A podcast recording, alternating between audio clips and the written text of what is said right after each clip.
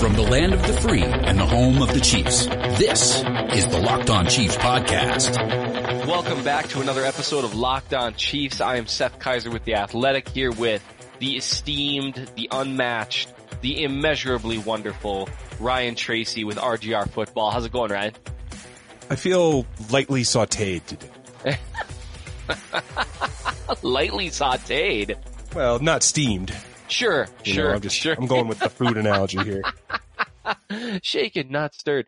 No, right. Every time that I have the opportunity to appear with just you or just Chris, I've decided to continuously come up with new and better ways to introduce you to really show how great both of you are. That's my new goal. I appreciate that. Can I put in an order for next time? Let's go with fit and handsome. How's that? You know what? I'd be happy to do that. I could, I'll throw on whatever you want me to. So, we've been talking a lot about roster construction, and I kind of wanted to delve into something a little bit deeper with you this fine day, if that's all right with you. Yeah. What do you got? Justin Houston and Eric Berry. We've talked about them a lot already, and we're going to talk about them a lot more. There's no way around it. Two of the biggest decisions the Chiefs have to make this offseason, arguably the two biggest, because I would postulate that tagging Ford is a bit of a no-brainer. You won't get any argument from me. I think because of his year and because it came in a contract year, I think you want to keep that single-year kind of motivation under Dee Ford. So, yeah, I agree with you. And he also, his response, which maybe, I'm sure his agent probably had a word with him after this. When you know what I'm talking about? When they said, hey, would you sign a franchise tender? And he was like, if someone offered you $15 million, would you take it? Like, I'm sure his agent was like, no, don't make it sound like you wouldn't hate the tag, because that takes away all their leverage to not tag him. Because obviously, I can be convinced. Yeah, obviously it's best for him to hit the free market right now after having such a great year. Although, like what we talked about last time, there's a ton of pass rushers hitting the market if a bunch of guys don't get tagged. So I don't know.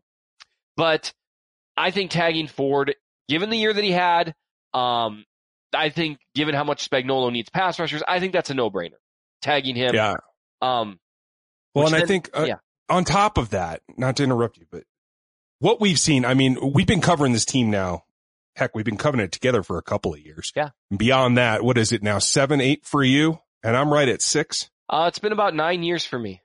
Oh, wow. Okay. Even more than I thought. So, folks, if you don't know the history, we've been doing this for a long time, and we've seen this kind of fall off in pressure ability. And that's what I like to call it. I just made up a word. Nice. But the demise of Tamba Hali. Yep. The slow attrition that we saw. Yep. I think honestly we should talk about these guys individually, but the defense as a whole, I think they were too late on Tamba. They were too late on DJ. And I think that this particular administration feels like they're a little bit more aggressive, even with the guys that are on the current roster, certainly the guys that they're acquiring. But yep. I think that's where they have to be and try to stay ahead of the curve. I think that you're absolutely right. I think you have to be aggressive. I think the Bill Belichick model, not necessarily for drafting. He's not a very good drafter, to be perfectly honest. He's just a better coach than anyone else. But his model for getting rid of players a year too early or a couple years too early even, it works. Take, for example, even if you want to take an example of guys he didn't even get rid of early, like Chandler Jones, right? Mm-hmm. Phenomenal pass rusher. One of the top, probably 5 edge rushers in the NFL. And Belichick got rid of him without blinking and still managed to generate a ton of pressure in the playoffs. So he trusts his coaching, but he is not willing to overpay for positions. And now he's managed to coach up Trey Flowers into a really good edge rusher. And Trey's going to fall apart as soon as he leaves. Yeah, I'm afraid he might. I don't know. He looks so good against the Chiefs. So that gives me a lot of hope, because you can't perform well against Mitch Schwartz without having some of the goods. But then you wonder, well, is it scheme? Because they did so much stunt and stuff, which, by the way, this is off topic. Everyone should check out Mitch Schwartz's Twitter timeline, because he actually talked about the Patriots game a little bit and some of the things they were doing that gave the defense problems. And Mitch or Jeff? Mitch. Oh, okay. He commented how the edge rushers were getting chipped constantly if it wasn't a quick throw, and then they took advantage of 3-on-2 inside. And it was an interesting thing because players normally will not do that. Yeah. And so that was very cool of them. Hopefully it didn't get him in trouble. But anyway, so talking about, players a year early rather than a year late, with DJ it happened pretty fast. Like he went from, kind of losing a step to like, holy crap, what happened to DJ? Very quickly. Yeah. But with Tamba, like you said, it was a slow fade. Now, Houston was still an excellent football player last year. And so that makes it tough with him, but his salary, I mean, we're talking, that is quarterback money that he's making. And that's the thing, when I come back and we'll talk about EB here in a bit, but let's focus on Houston. Yeah, let's stick with Houston. Exactly what you just said, the level of that contract. And I always felt like when they signed that, still having faith in what Dorsey's plan was, I always felt like this was the year where they would either renegotiate or would have to move on. Because of this elevation and how much you're sinking into one player who then on top of it has then had this injury history that we couldn't see coming at the time. Here's the thing with his contract. But has now really proven to bite this contract in the rear. I am so mad when I look at his over the cap or spot track because his yearly cap hits in 2015, it was 5 million. In 2016, it was 13 million. Every year after that has been around 20 million, including next year where it'll be 21.1. They had cap space when they initially, wanted to do some stuff. When Dorsey wanted to do stuff, they still had some cap space. Mm-hmm. They did not need to make his 2015 hit that low. And I mean, again, how much of a difference would it make, to make it not like, if they'd made it, 15 million that first year, I mean, that at least would make his cap hit next year, maybe, 19 or 18, save you a few mil. That still frustrates me, especially when you factor in the next year. They should have just made it because the average salary is 16.8. You know what? If he were a 16.8 hit next year, I'd be cocool with that. Yeah, I mean, that $5 million buys you something. It buys you another safety or at least half of one. It absolutely does. And so here's the deal, and I know we're going to stick with Houston right now, but when you view him on an island, what you see is a guy that had a good year last year, does have an injury history, on the wrong side of 30, barely on the wrong side of 30, but still on the wrong side of 30, and a guy that a lot of people already think has slowed down a little. I'm not sure how true that is or isn't, but he's also a guy that I'm just going to go ahead and say it, and I don't know if I agree with this necessarily. There are people that question his effort, and those questions are out there enough that it's at least worth thinking about. Is he a guy that lets other stuff affect his level of play? Now that I don't know if I buy. I don't. I don't think I do either. I might buy that he was frustrated with Sutton's system, and that resulted in him saving energy some snaps where he knew nothing was going to happen anyway. Yeah, and that could be true. And I'll take it a step further. He's a guy that I think can play multiple positions in this coming defense, but I'm not sure he's an ace at any of them. Yeah, if none of them are necessarily his home. Yeah. Now, I think you could argue him as a defensive end who then plays, wide nine sometimes and then more traditional defensive end other times. Mm-hmm. I think he's home there. The problem is you can't have that and Dee Ford. Yeah. Well, and then you're taking Breeland Speaks off the field. Or you're taking Breeland Speaks off the field, which I don't think they're planning on doing. Well, and whether they're planning on it or not, I mean, there's something to be said that maybe he hasn't developed like you wanted him to. The switch to OLB clearly didn't go as well as they'd hoped. But here's the thing. At the end of the day, you spent a very quality draft pick on him, and you got to get something out of him. Right. See, and I never view things that way. I think looking at sunk costs is a terrible idea, but I do think teams view it that way. Or maybe they view him as a guy that they can get something out of, right? Mm-hmm. And so they think... They might use that, kind of, I don't know. That might be a justification to get him on the field more. And so I don't know. There's a whole lot going on there when it comes to Houston. And so we'll keep chatting about that. We got to pay the bills very quickly, and we'll keep talking about Houston. Then we'll move into Berry right after this. Are you looking to reach new customers? I could be mentioning your business right now. Podcast listeners are 60% more likely to interact with their sponsors than on web pages or other forms of media. Our demographic is 98% males and offers more opportunities than traditional media audiences. Have your company sponsor this podcast today. Email us at LockedOnChiefs@gmail.com. So there's a lot of complicated stuff with regards to Houston, enough that it makes me babble almost senselessly for like 20 straight seconds. I did, but it's kind of weird. And so I just, you don't want him off the team because he can play. And the defense, he can play, and they need a leader. And they need a leader that's on the field. They do. And Berry hasn't been on the field. And it's tough. You know, Houston, I would say, last year's team, I would say their three best players were all three guys up front, Jones, Ford, and Houston. Mm-hmm. And you really, on a defense that was already that bad, you want to get rid of one of your best three players? Now, if they've got a plan for replacing him, fine. Then you come to the second, you know, and so that I don't know. I don't know what the right answer is with him. I do know that 21.1 mil is a lot, and I know the possibility of saving 14 or 15 mil. About if you cut him, that's a lot of potential cap savings. 15 mil for that year, that buys you that's the first year deal of a mega deal right there. Right. Yeah. You know, you can cut Houston and sign, you know, you could sign DeMarcus Lawrence with that. You know, I mean, not that he'll hit the free agency. He won't. But that's a huge... But talking dollars. Yeah. Yeah, that's the significance of it. And that allows you to front-end load a mega contract a little bit to where it doesn't kill you down the stretch where you need to pay Pat Mahomes. So there's a lot going on there. That's a lot of money. And then there comes the even more complicated one, Eric Berry. Well, and here's the thing. Them together, these are... And this is kind of why we're talking about it today, folks, is because...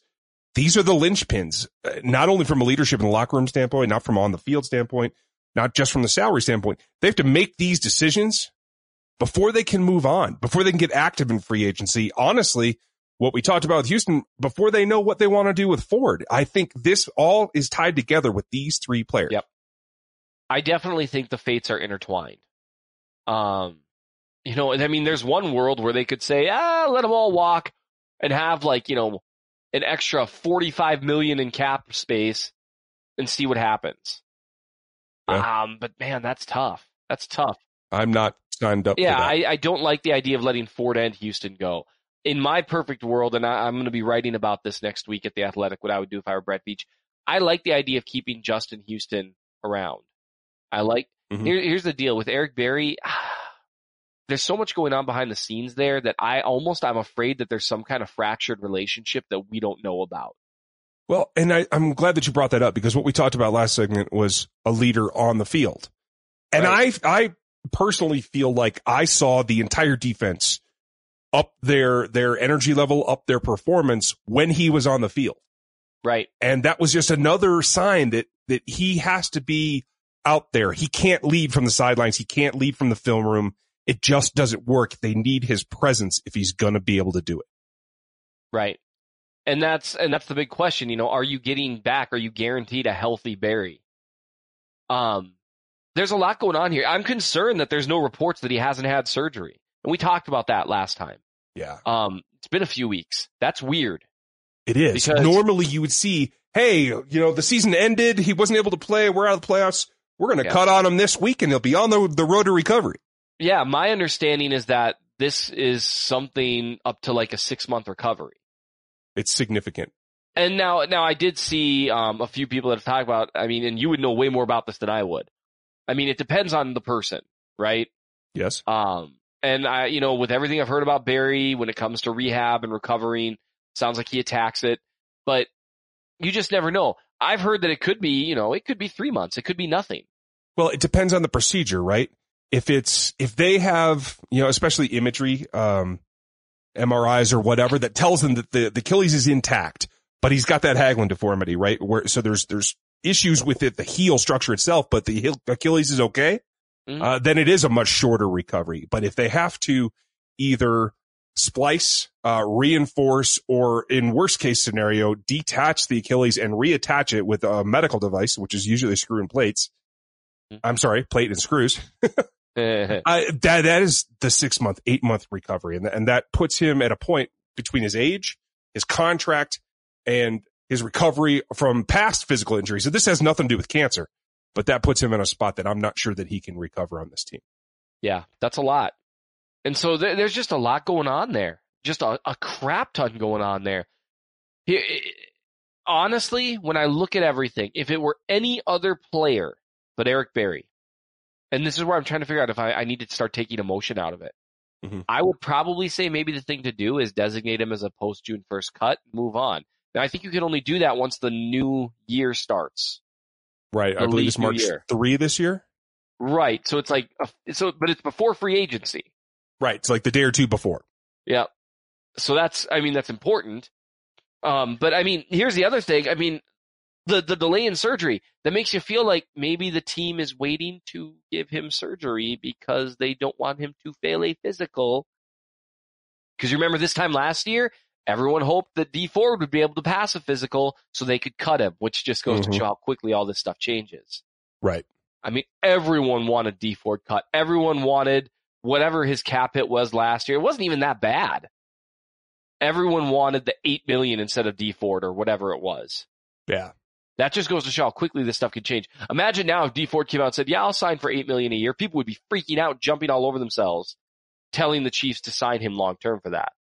Yeah. I mean, that would be the common sense approach because of what he's been able to do this season in terms of boosting his value. Right. And so with Berry, I just, it's weird that he hasn't had surgery. I would assume the team has to sign off on any surgery he has. And maybe that's why he hasn't had surgery, because the team has said, nope, we don't approve it. And I'm guessing if he has surgery without team approval, that would probably, I was having a chat with a good buddy of mine on Twitter about this. And, you know, we both kind of agreed that that would probably void aspects of Berry's contract if he had surgery without the team approving it. Right. Yeah. It's written into most player contracts that the medical staff with the team has to not necessarily approve, but, co-sign off of any surgical procedures. Right. Which makes sense. I mean, I get that as a team with an employee. So I just don't know if is this a stall tactic on their part? Because even if he had surgery today, I don't think he'd pass a physical in March. No, certainly not. And so, I mean, I saw some people speculating, oh, maybe his people are telling him to delay the surgery so he can't pass physical, so he for sure can't get cut. Well, I don't think that's Berry's call. And it would make sense for him to have surgery immediately because, again, he could have had it 2 weeks ago and still failed a physical. Well, here's the thing. He wasn't held out because he couldn't pass a physical. I mean, he's passed a physical. He's cleared to play right now. His status has not changed. So there's no reason to think that he couldn't pass a physical because they've already done it. Right. And so and the only thing that would alter that is surgery. Here, man, time flies when you're mindlessly speculating about complicated things. This is the weirdest offseason in years. We're going to take one more break. We're going to come back and keep trying to figure out this Berry thing. Because I also want to talk to you, Ryan, about how I think the Berry thing and the Houston thing are unfortunately a bit overlapped. And so we'll talk about that. Ryan, you lead the way, my man, because I have concerns. I think overlap might be an understatement. Folks, we'll be right back, and we will talk about how they're going to work together. We have a powerful new feed to tell you about. Check out LockedOnNFLNet on Twitter. It is all the inside information from our hosts for all the Locked On shows for all of the NFL teams in one Twitter feed. That's LockedOnNFL.net on Twitter. Check that out today. I understand the word the use, but here's my thing. I think it's more than overlap. I think they're tied together because I don't think either guy is going to play not only to his peak performance if physically capable, but I don't think either of them is going to be happy to play on this team without the other one. And that is EB and Houston. I think you're right. And that's a real problem. You know, they both supposedly, they were both upset when Marcus Peters got traded. And so for either of them, and you know that both of them had some acrimonious contract negotiations with the Chiefs in the past. That's not a good background. You know what I mean? Well, and I'll take it a step further. After Marcus Peters' comments last week, pre-Super Bowl, about dealing with Justin Houston and hanging out with him, they're still tight. And if you let Justin Houston go, if you release him, he will be a Ram. I will tell you that nearly 99%. Right. Well, they're going to need an edge rusher, and a lot of their one-year guys are going to be gone. Yep. So, I mean, because, yeah, they only signed Sue and Fowler both for 1 year, right? That's my understanding. I know Fowler. I'm not 100% on Sue. Yeah, Sue might be another year. I can't recall. Anyway, I just don't – I'm trying to picture this scenario. Of the two of them, I would rather, when I factor in all the scenarios, I'd rather keep Houston around. Agreed. I can't – I'm trying to figure out if you cut Berry, don't let him have surgery because you need to cut him, which from the player's perspective, he's going to view that as screwing him over because that delays his recovery time and makes him that much more difficult for any other team to sign him. That's very true. Yeah, that's going to put – although I will say this, if he – There's this back and forth that we've had all season about whether they feel he's physically capable or whether he feels right. So there is also the thing that may occur, and he may go to another team or look into another team and not end up feeling like he needs surgery. Right. And then it's going to come down to motivation, because I'll tell you this, just like Houston, if they cut Eric Berry, he's an Atlanta Falcon next week. Yeah. I could see that. Although, again, he's in a little different scenario. I think teams are going to be a little more careful with him. Yeah, maybe. Because that injury thing, that's sitting out, that's weird. Teams don't like weird. It's a risk. And I would just say, like, you know, people talk about loyalty, and I understand all that. But, I mean, if the team's perspective is, hey, man, we cleared you, and, you know, their perspective could be that, you know, hey, man, we sunk, you know, $30 million into you with almost no return. We've given you $30 million. You're welcome. Right. You know, that's all we owe you. That could be how they feel. The team clearly tried to, like, almost, I mean, they treated his comeback like this huge deal prior to the Chargers game. And I mean, he wasn't even in the hype videos after that. Yeah. And I found that kind of curious. Is that me reading into things too much? Maybe, for sure. But I don't know. What I can't imagine, though, I just can't imagine if Eric Berry would feel screwed. I can guarantee that. Even if, you know, yes, the Chiefs paid a lot of money. You can't predict injuries. That's not really Berry's fault. I'm sure he wanted to play, although, again, that's what people question given everything that happened this year. But he would feel screwed over. There's no way he wouldn't. Now, in Justin Houston's mind, you've screwed over two of his best friends in football. Right. I just can't picture that. I feel like a trade demand would come from him. Yeah, that could be part of it. Yeah, although you're not going to get any takers at his cap level. Right, and that's the issue there. So then you just cut him eventually anyway. Yeah. I mean, let me be clear. In my mind, they need to work it out with both of them to reduce their salaries and restructure and keep them both. That's what I think is best for this organization. I don't know if the relationships have gone past the point of rescue for that to occur, or whether the team even evaluates either of them as still being productive enough to be worthy of extension. By way of restructure. Right. The problem is I've looked at some of the restructuring numbers, and even though it's doable, every time I look at them, I can only think, why would they do it? Why would the player do it? Especially Houston. Two guys at 30 years old, yeah. Right. Well, especially Houston and, I mean, Berry too. But you know, Berry, it's a little bit different because I think Berry gets less in the open market than Houston does. Because of the positional need? Because of positional need and because of recent track record. Yeah. You know, Berry's track record is a dude that has barely played for 2 years, and when he came back, didn't move the needle that much. Houston is coming off a season where I think he had, 9 sacks in 10, 11 games, who played really well in some of the biggest games the Chiefs had.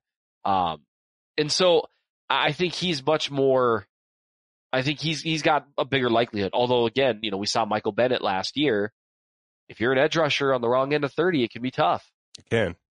The NFL is very feast or famine with what it offers people. But with Berry, I mean, there's just no way to figure out what the market might be for him.